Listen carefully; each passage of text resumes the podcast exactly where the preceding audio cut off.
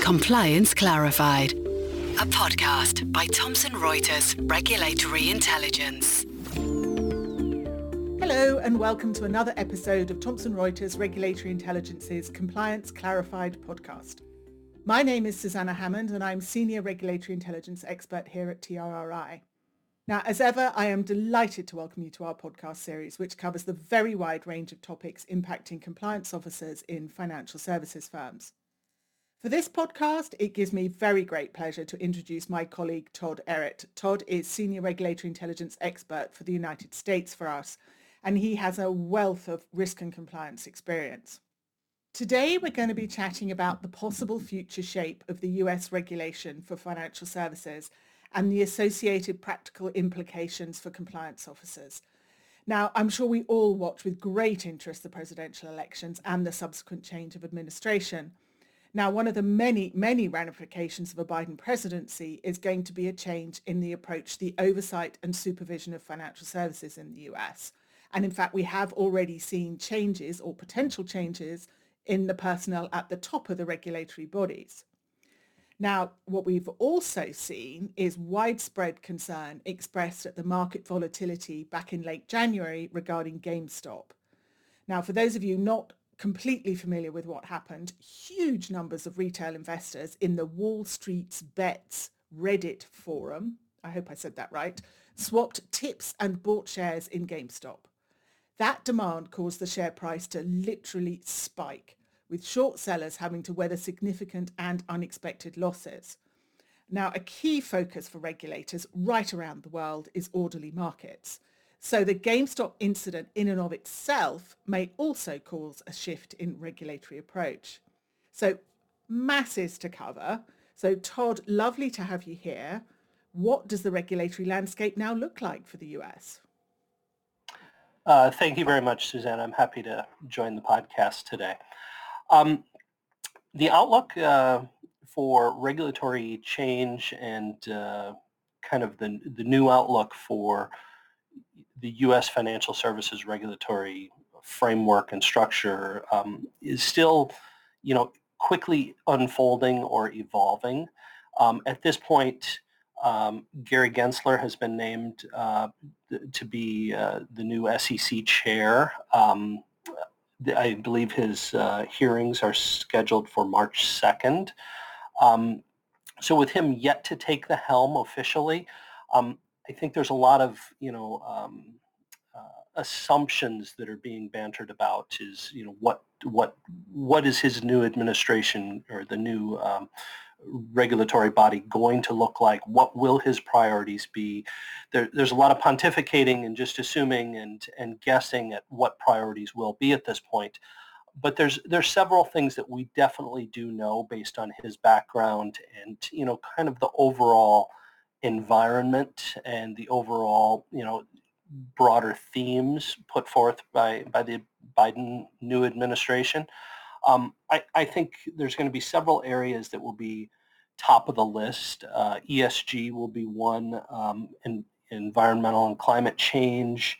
Um, Gary Gensler also has been um, has been known as a tough enforcer. Um, he was um, formerly chairman of the CFTC post uh, financial crisis during the, the kind of rollout and implementation of Dodd-Frank. So he is well known to the financial services community um, as, you know, as kind of a, a, a tough enforcer, um, but he's also, you know, very well respected from an academic standpoint and an experience standpoint. Uh, prior to his regulatory um, stint at the CFTC going way back. Uh, I believe he was a partner at Goldman Sachs. Um, so he's he's pretty well known, um, and uh, I think his stance and his his viewpoints are are pretty pretty widely understood. Um, that you know there's going to be changes. Um, one thing that uh, I think will be a priority, or a lot of people are anticipating under his leadership at the SEC, is probably more or new rules and regulations uh, surrounding cryptocurrencies such as Bitcoin. Um, I think people view him as potentially crypto friendly um, in that uh, I think it was last year he taught a course at MIT on cryptocurrencies and blockchain. So I, I think he's viewed as a um, you know potentially crypto-friendly um, regulator, and uh, I think there's a lot of there's a desire and a need um, in in most people's opinion, you know, for you know a, a more you know sound or rigid or formal regulatory um, framework surrounding cryptocurrencies. Um, investor protection, I think, is going to be a, another main um, you know emphasis. Um, they have indicated thus far that uh, Reg BI, which was a landmark regulation, kind of the hallmark of the, the prior administration uh, under Jay, Jay Clayton's leadership, um, that Reg BI and the Department of Labor fiduciary rule, which uh, pertain to retail investment advice standards, um, they, those rules will stay in effect. Um, they're not going to completely try to redo the rules or propose new replacements for those rules. Um, uh, however, I think they've signaled that they are going to add a more rigid or stricter enforcement um, aspect to them in some way, shape, or form, um, which I think will be welcomed by by most participants. Um, you know, the Department of Labor fiduciary rule I think took I think took almost 10 years um, from start to finish before it was ever finalized. Um, I I, I, don't think it's it's really possible to try to redo those rules all over again. Um, however, I think it is easy or relatively easy to clarify enforcement and make enforcement, you know, a priority. Um, I think there will be greater emphasis also on the Consumer Financial Protection Board, the, the CFPB, um, which many people was kind of view under the Trump administration and the prior administration as a little bit of an afterthought. Um, I, I, think it will will definitely have a a, a greater emphasis um, under the new administration. So, with that said, I think I've kind of touched on some of the priorities and what what people think is going to happen with the new administration, but it, it we're we're still probably several months away before Gensler is actually on the job. He's approved and on the job, and we really see what the priorities are going forward. Um, so, so, so that's um, that's kind of the the overall kind of big picture um, view of, of, of the regulatory environment. What we think we will see. Thank you, and, and I think for compliance officers, that sort of perhaps couple of months lead time before there is perhaps crystallization or clarity around the depth and the breadth of the regulatory change I would suggest that firms could very usefully clear their decks so they are able, they have the resources, the time, the space, if they possibly can, so they can give that regulatory change real consideration when it comes out. I mean, the, the last thing anyone wants is bad regulation, and you have to engage with it. That That's just not an optional extra anymore. You must engage. Correct. And, and in some of these areas, you know, let's say like ESG, for example, ESG has been something that firms have been working on for a long time. Um, and I, I, know in, in the UK and the EU, there are more rigid regulations surrounding ESG. The, US thus far has taken kind of a little more of a hands-off approach and left it up to the participants themselves to define what is ESG and, and things like that. The, the, the firms, I think, um, are engaged and uh, are, are ready to, to jump into action um, you know, when when and if you know more definitive rules are proposed in, in these areas. You know, that that being just one example. Yeah, and, and talking of the potential for more definitive rules, um, let's shift gears a little bit. I mean, there've been an absolute swathe of hearings on Capitol Hill related to the GameStop debacle, should we call it that, the market volatility, and just that the, the sheer surprise almost the market was taken by. So GameStop, the political interest, Capitol Hill in full voice on the whole subject. What are the regulatory implications that are likely to come out of GameStop and, and what might that all look like? Uh, it's a fascinating um, discussion. Um, and I, I've spoken basically nonstop for the last several weeks about GameStop with countless individuals, market participants, lawyers, uh, you know, people internally within Thomson Reuters. Um, when when the whole surge in stock price in, in GameStop first began to unfold, um, I, I, personally kind of dismissed it. I said, oh, it's another short squeeze. Uh, short squeezes happen all the time.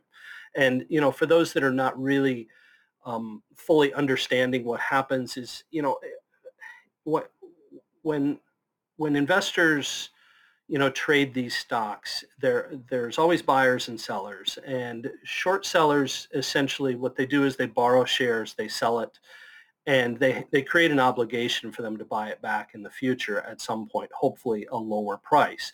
So in effect they're betting on a stock to go down.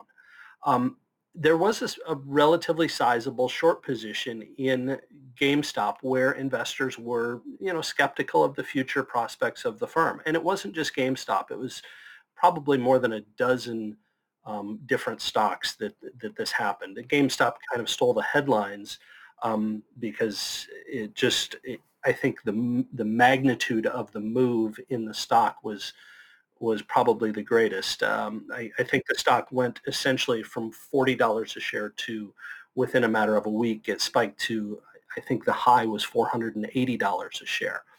Um, that type of volatility has happened in the past. And, and uh, you know, that's, I, I want to start by saying that th- this is not something that's completely new to the, to the financial markets. Uh, my first reaction when somebody pointed it out and asked my opinion, I said, well, it's no different.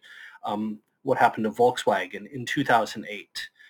The shares of the price of Volkswagen stock in, in Europe, in Germany, um, went from, I think, the equivalent of about 20 euros a share to approximately 900 in a matter of two or three days. And that was at the peak of the financial crisis in 2008. Meanwhile, General Motors and Chrysler were on the verge of bankruptcy.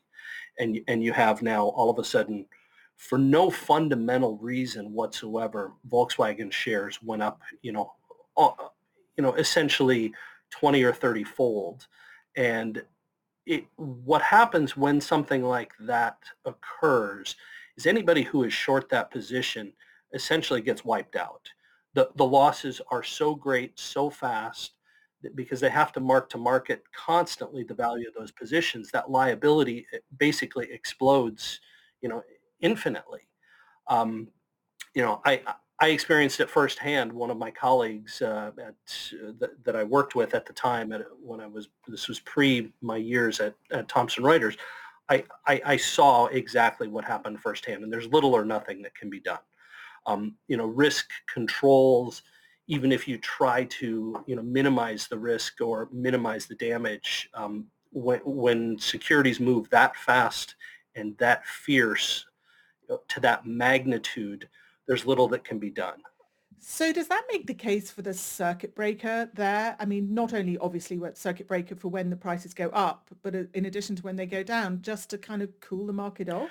Um, yes, I, circuit breakers were uh, were enacted uh, in in the trading of GameStop. I, I, don't recall off the top of my head if uh, if they were active or used, you know, in the Volkswagen example that I mentioned before. But it, the problem with circuit breakers is sometimes it'll slow the trading, but it doesn't necessarily, you know, fix the the overall problem. Is when you've got short sellers who are experiencing losses, they have to buy and they, they need to buy essentially any price to minimize the losses that they're incurring. Um, and all of that just kind of still continues uh, regardless. Uh, it doesn't fix the supply and demand, uh, you know, issue. And you know, a circuit breaker will pause, but then essentially oftentimes you get the next gap up to the next level almost almost instantly. So it's it's a, a kind of very short-term temporary band-aid on, on, a, on a structural problem that, that uh, you know, there's little that can be done about it. It's it, these are temporary supply and demand, um, you know, issues in the marketplace with a particular security. Um, the interesting thing that makes GameStop and and this whole um, uh, you know recent activity and event that occurred different is the retail investor component to it, where I, I think it's widely assumed and understood that there are whole new you know, huge number of retail or shall we say novice investors that are entered into the marketplace that that are following now advice that's being posted, you know, in social media um, channels on the internet. Um, you know, the Reddit. They, are almost treating it as though it's a game. That that yes. seems to be this one of the slightly scary implications and, underneath. And and, that and that it, it's like it's not real. It, it, that's correct, and that's that's one of the issues. Um, I, I think there are probably nearly a dozen different potential regulatory outcomes that come from this sudden surge and then ultimately a collapse in GameStop price where you saw the stock go from 40 to 480 and it's now back to 40. Um, you know, all that happened within, you know, 10 days time roughly. Um, th- there are a lot of newer or novice investors who, shall we say, got convinced via messages on social media or what have you to to you know buy stock. Um, it the issue is a lot of people wanted to say that's market manipulation or that is collusion. Uh, under uh, under the regulations and the way the laws are written, it's very hard to um, call this manipulation or collusion because there is not false information being posted. This is a very loosely affiliated group of people on a message board and most of what they were saying is simply free speech. And it's not a lot different than you know, a Wall Street analyst at a, at a large brokerage firm issuing a price target and a buy recommendation on a stock because a lot of, frankly, what was posted in these in these uh, chat rooms is, you know, buy it, buy it, buy it, hold. You know, it's going, GameStop's going higher, and that's that's all essentially free speech, and um, it it would be very, very difficult, to, despite the SEC or the Department of Justice, um, whoever tries to investigate the the, the connection to tr- between trading activity and posting on social media.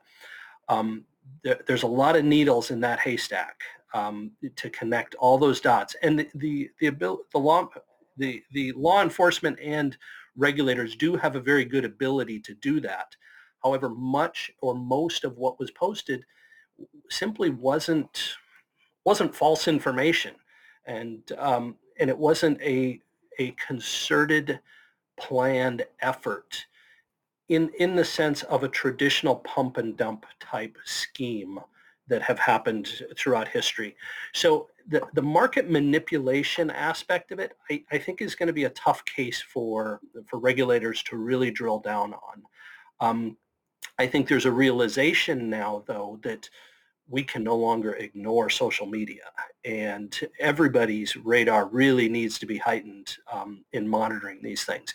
And I think since then, um, the SEC has announced that they have halted trading in several other um, stocks that they started to see things happen where essentially you were talking about penny stocks of, of nearly worthless companies that suddenly saw surges in volumes for some reason um, that may have been triggered by you know online chat rooms um, where the, the regulators uh, have have put the brakes on it. But I think the bigger issues that really came or will come from GameStop um, and the move this came out in the congressional hearings that were held last week.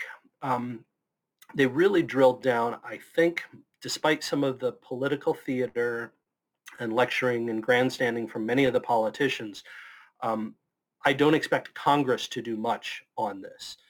The regulator is going to have to um, be the key, you know, the key um, regulator and enforcer who's who's going to actually affect real change here the areas that really kind of were, were unsurfaced in the congressional hearings were um, the brokers from Robinhood, um, which did temporarily halt some activity in some of the stocks.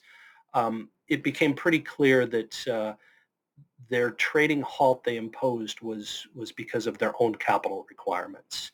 Um, they oh, so no, we're, we're not talking investor protection from Robinhood. We're correct. talking protecting their own balance sheet several uh, several brokerage firms routinely, regularly um, limit activity of their customers in volatile stocks. Um, you know, there's a lot of retail-facing uh, big brokerage firms out there in the United States that prohibit their customers from buying junk bonds, penny stocks, or volatile or risky or whatever. They, they have restricted lists that are very, very long at many firms that just say, no, we're not going to let you buy that here. You want to do it, you do it elsewhere. You're not going to do it through our firm. So that's common. Um, some of the biggest retail-facing firms, um, let's say Schwab and Fidelity and Ameritrade, um, what they did um, was uh, they limited uh, the ability to buy these stocks on margin, um, which I think is is a very very safe precaution that firms m- make. Is you don't want an investor or a client uh, speculating in in such volatile securities with borrowed money. Um, that's protecting the investor and it's also protecting the brokerage firm because the brokerage firm ultimately is the one who lends them the money.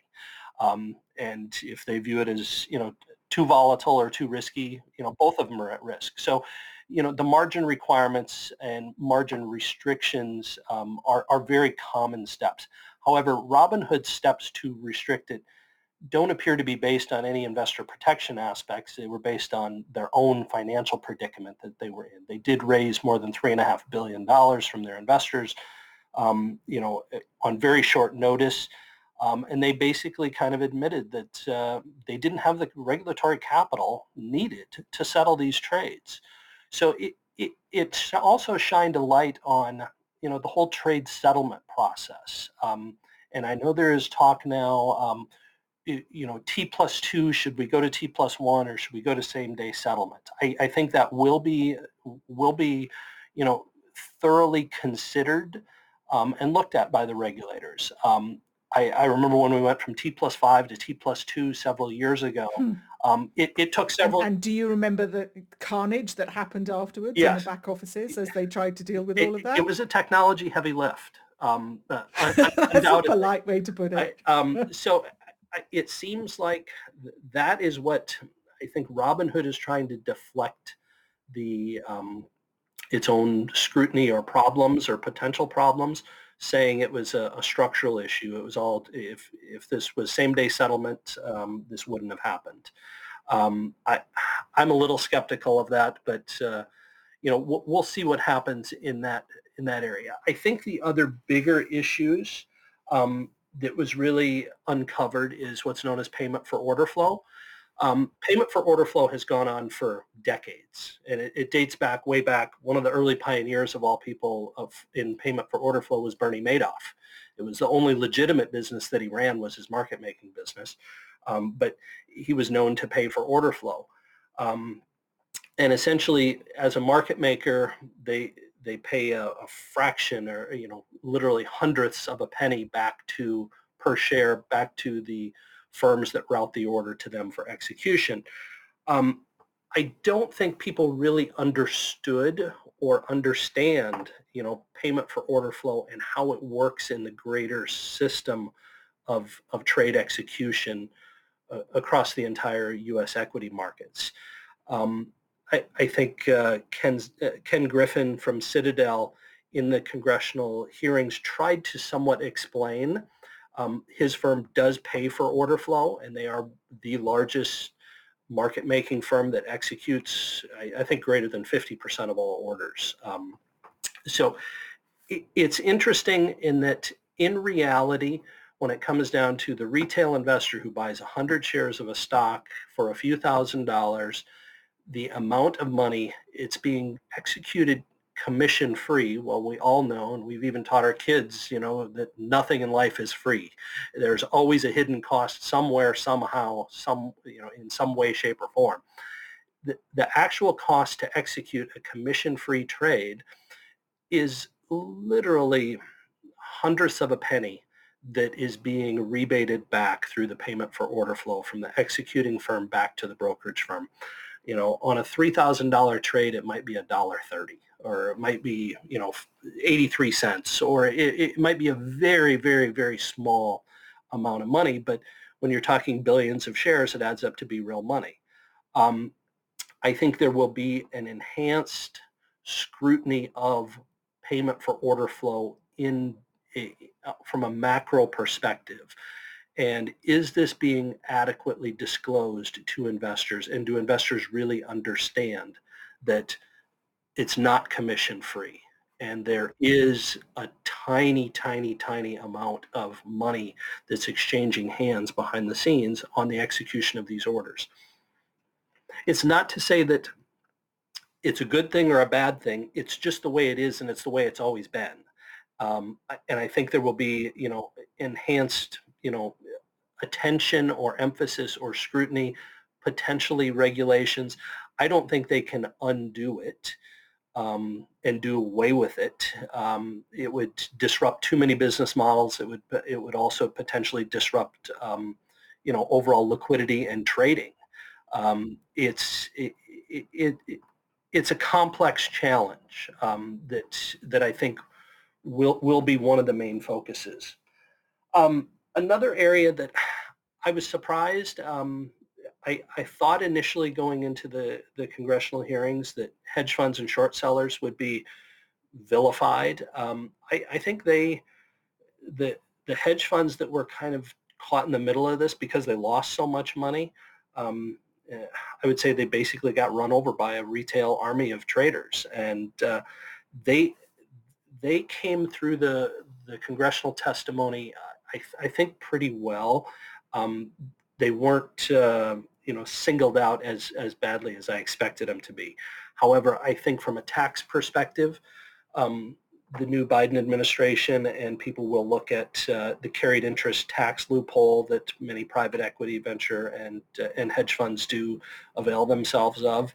Um, I think that's it's it's low hanging fruit or an easy target um, for for you know the administration or and regulators to go after. Uh, uh, particularly, you know, that's a different discussion, though. It's a tax mm. issue. Um, I, but it's I a think, tax issue that might change those hedge funds' business models um, um because they would have to find income elsewhere. Well, I, I don't think it dramatically changes their business models. I think it, uh, you know, it, it's a tax hit. Um, mm. it, it's, you know, are, are you a lot of times uh, the, the, ex- the, the carried interest loophole allows them to essentially to defer ordinary income to long-term capital gain status and, you know, call it, save themselves, you know, 20% on taxes, uh, you know, it, it, and that's real simple, rough math. Um, you know, if you're normally taxed at 35 or 40 percent and you're able to defer income and call it capital gains um, and pay long-term capital gains tax at a 15 percent rate, yes, you're saving, you know, 30 percent on taxes um, it, it's not, it, it's a personal hit to those partners, general partners of those uh, investment vehicles more, more than anything. Um, and I, I, I do see that as, as like I said, a, an easy target going forward. Um, the other couple of areas that I think will be scrutinized is um, the companies themselves, um, GameStop in particular, and I saw it in the news uh, the other day, the GameStop CFO resigned. Um, GameStop as a company, as a publicly traded security, their board of directors, their CEO and CFO saw their stock price go from $40 to $480 a share. And in many cases, in almost all cases, these companies were, let's say, um, struggling companies. One of the other companies that made similar moves was AMC movie theaters. Well, in the midst of a pandemic, AMC movie theaters are not doing well. They are struggling. Um, you know, nobody's going to movie theaters. Um, AMC, on the other hand, uh, did issue both stock and bonds, and uh, as their as investor appetite for their securities, for whatever reason, you know, you know, peaked and spiked. Um, they were able to, you know, essentially tap the capital markets and raise capital from a business perspective. Um, GameStop did not do that. Um, whether they felt they were, you know, caught between a rock and a hard place, if they issued securities potentially at a artificially or too beneficial of a price, they could potentially face, you know, investor lawsuits, um, you know, class action lawsuits. Um, however, I, I, I viewed it as they have a fiduciary obligation as a board of directors and a CEO and a CFO to take advantage of advantageous stock prices to, you know, fix a balance sheet that was potentially, you know, in need of fixing or remake their business model. Um, you know, eh, they, they have an obligation to their shareholders first and foremost and their company to do what's right by the company. Um, to have not issued any securities, um, I think people will, um, will will question, you know, what were you thinking? Why why did you or did you not uh, do what you, you know, maybe should have done? Um, and I think it, it's a very difficult question, um, and potentially there there could have been legal ramifications and regulatory ramifications on either side. Um, so, so that's just one other area. The SEC, uh, in the midst of all of this, did warn companies.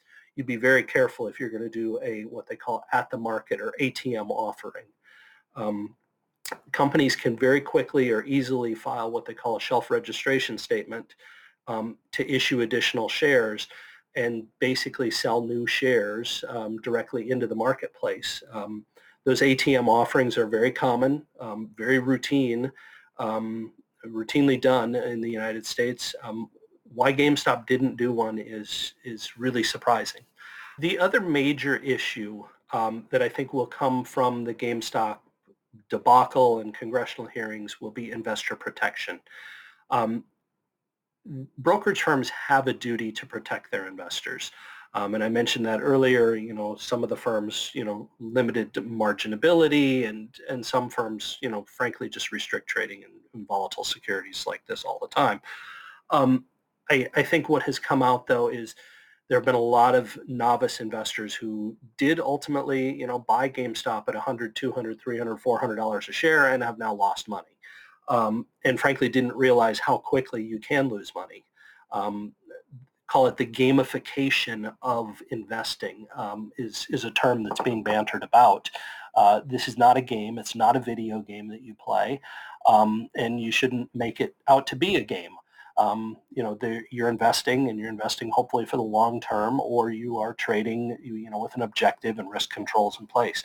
Um, there are a number of uh, stories uh, being told and uh, both anecdotal evidence and actual real cases. A lawsuit was filed against Robinhood from the family of a, of a former customer who committed suicide last year. Um, a young college student thought he had lost $700,000 when he in reality hadn't. He didn't understand what it was he was doing. Um, he had put on an options uh, spread trade um, which raises the question of an option disclosure document. Um, in order to trade options, you have to read and understand the, the, option disclosure document and attest that you understand what you're doing. Um, something like that shouldn't happen, and uh, it's tragic, um, you know, when a, a, young individual takes his own life because he thought he lost money that he didn't even lose. Um, I, I think that will, that, that's not something that gets swept under the rug um, people will, will take a much closer look at the gamification and investor protection aspect of all of this when you have novice investors, um, you know, potentially attempting, you know, complex strategies. Um, so, so with that, um, you know, I'll throw it back to you, Susanna. Um, any any thoughts or questions from you? Yeah, I mean, the, the, the yeah, the, oh gosh, so many. We could talk about this for absolutely ages, but I suppose the bigger picture question, um, and focusing on the market volatility and particularly the investor protection piece, I mean, it's the US leads the world in, in so many things, and it's certainly very influential in the sphere of financial services.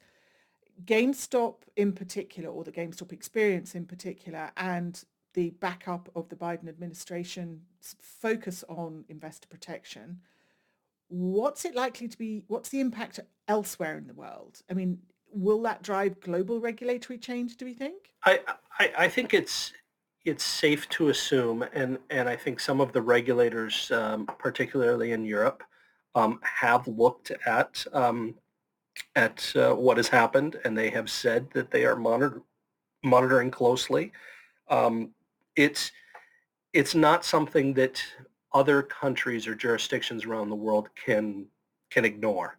Um, it's it, it's too big of an event um, to to simply uh, you know, pass over or or not uh, not act on, um, because I think uh, European and and uh, international regulators, you know, share in the same belief that investor protection is important. Um, it, it, you know, to to halt or limit or um, require, you know, uh, more stringent uh, safeguards is is certainly a, a possibility. The one thing that I do believe the U.S. may look more closely at, and this is another potential regulatory um, change, is um, short sale notifications and transparency.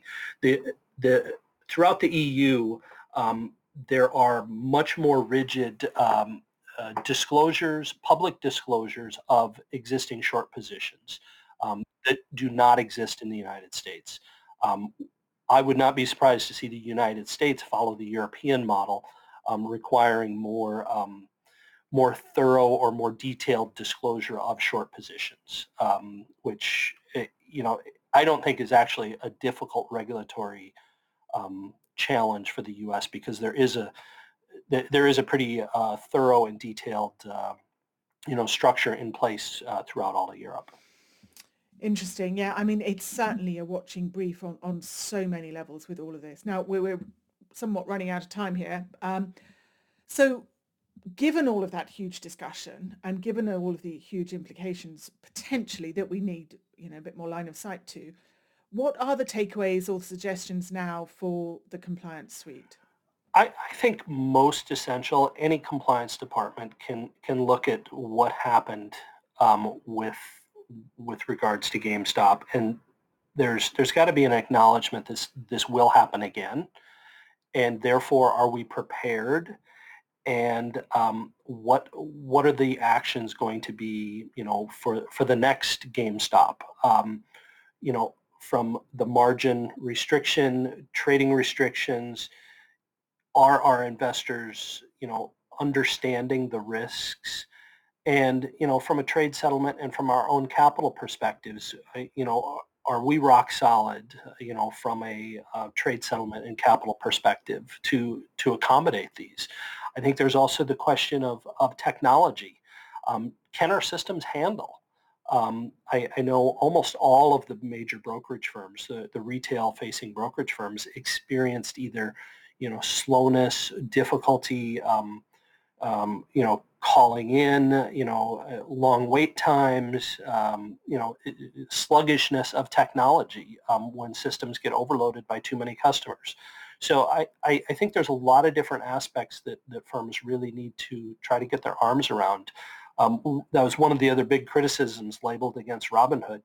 Um, the individual who committed suicide last year evidently emailed their customer support desk three times and got automated replies back called two or three times and left voicemails and couldn't get a human being on the phone.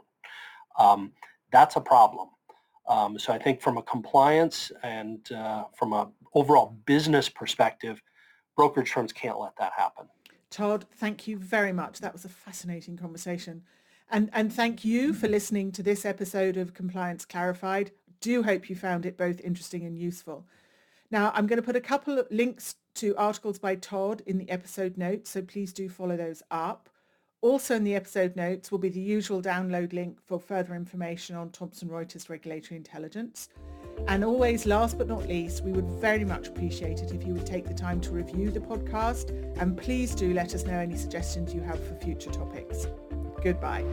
Compliance Clarified. A podcast by Thomson Reuters Regulatory Intelligence.